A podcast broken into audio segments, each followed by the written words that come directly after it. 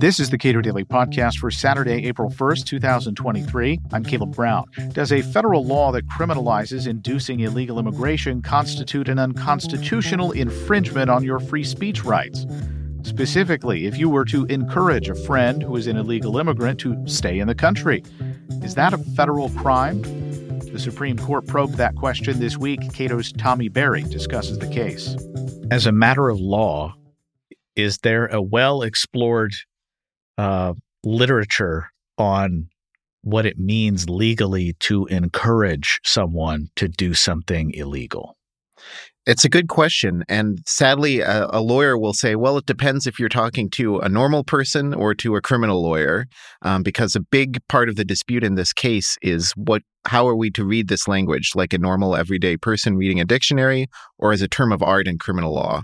So, in the history of criminal law, and this is the federal government's strongest uh, argument, really the only argument they have, they say, oh, this is a term of art uh, encouraging or inducing. It's it's basically like aiding and abetting.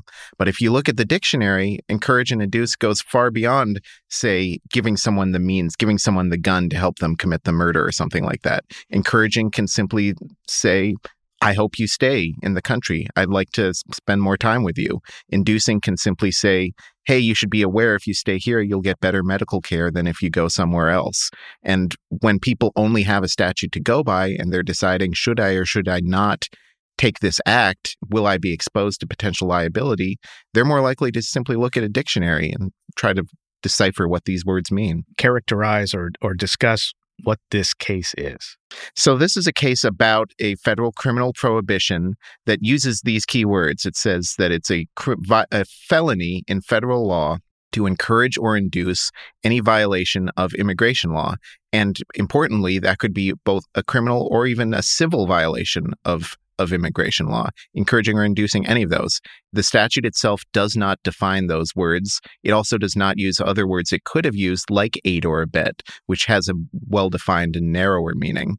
So what this this case is a facial challenge to those to this law. And what that means is that the particular person charged with a crime in this particular case there's no real dispute that what he did could be criminalized. He tricked a lot of people into thinking that he could through adult adoption make them US citizens when in fact he could not and he knew that. But the point of a facial challenge is even if this prosecution might be okay the law itself is so overbroad the argument goes that you should be that the law should be struck down entirely, that it reaches way more legitimate protected speech than unprotected speech. Okay, so what do you expect to happen here? Well, there's an interesting and unusual historical wrinkle here, which is that this exact same issue, is this law overbroad, came to the Supreme Court three years ago in a case called Sineneng-Smith.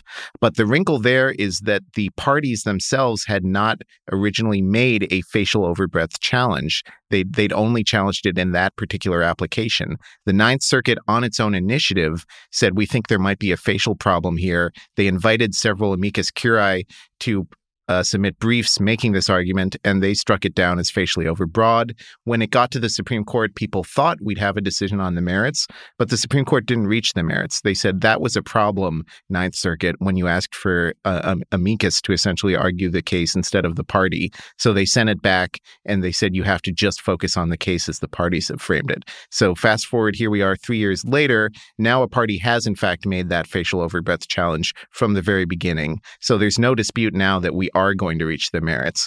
But I would say that most likely, at least at every lower court to consider this issue, has essentially found that yes, this is overbroad. They've had several persuasive arguments and hypotheticals about the types of things this could potentially reach. A grandmother telling her granddaughter she wants her to stay in the country with her, a doctor explaining how care is better in this country. And uh, in the Cato Institute, our brief uses some of those examples as well. Um, and even though the government's strongest argument is that, well, none of these prosecutions have actually happened, but the point of facial overbreadth is that it's chilling, not just that people actually go to jail for it, but but that they avoid making these statements out of fear. What is the difference? I'm sorry if this feels like a law school exam at this point. What's the difference between overbroad and vague? It's a good question. So, vague is more a, a notion of I can't tell for sure what this means, or it's essentially in the eye of the beholder. A classic vague statute might be no loitering. Is loitering staying on the sidewalk for five minutes, 10 minutes, 15 minutes? It's whatever the cop essentially decides is loitering. So that's a classic vagueness. And the problem with vagueness is that each individual police or prosecutor can decide what the crime is on a case by case basis. Overbreadth is where the argument goes no, there's no ambiguity about this language. It's just, it just applies to a very wide range of cases. That in fact, if you look at the plain meaning, there's no doubt it does apply to the grandmother telling the granddaughter, I hope you stay here with me, or a lawyer saying, stay in the country one more week and I'll figure out your case. All of those things are giving someone uh, encouragement or giving someone some language that would tend to lead them to decide maybe I should stay here a little bit longer, even if that's in violation of, of criminal law. And it's all of those uh, cases that are undisputed to be protected speech uh, that that create the problems here. Yeah, for people who are engaged in uh, speech that could be construed either by dictionary or statute uh, to be encouragement of some criminal behavior. Um, you know, what I guess how do we assess the reasons that someone might want to provide that encouragement? Yeah, the statute includes a sentence enhancement if you're doing it supposedly for financial gain, and that applied in this particular case. The person running this this scheme was getting people to pay him uh, for these so-called adult adoptions, thinking they would become citizens. And one of the government's main arguments is, oh, the question should really just be narrowed to only situations where this enhancement applies, because that's what happened here. And in our Cato brief, we had two responses to that. The first is no, it shouldn't matter because it's only a sentence enhancement. This person and any person would still potentially go to jail, even if there was no sentence enhancement, even if there was no financial gain incentive. But then, second, even take a look at cases where there might be a financial gain, that still applies to a large amount of protected speech.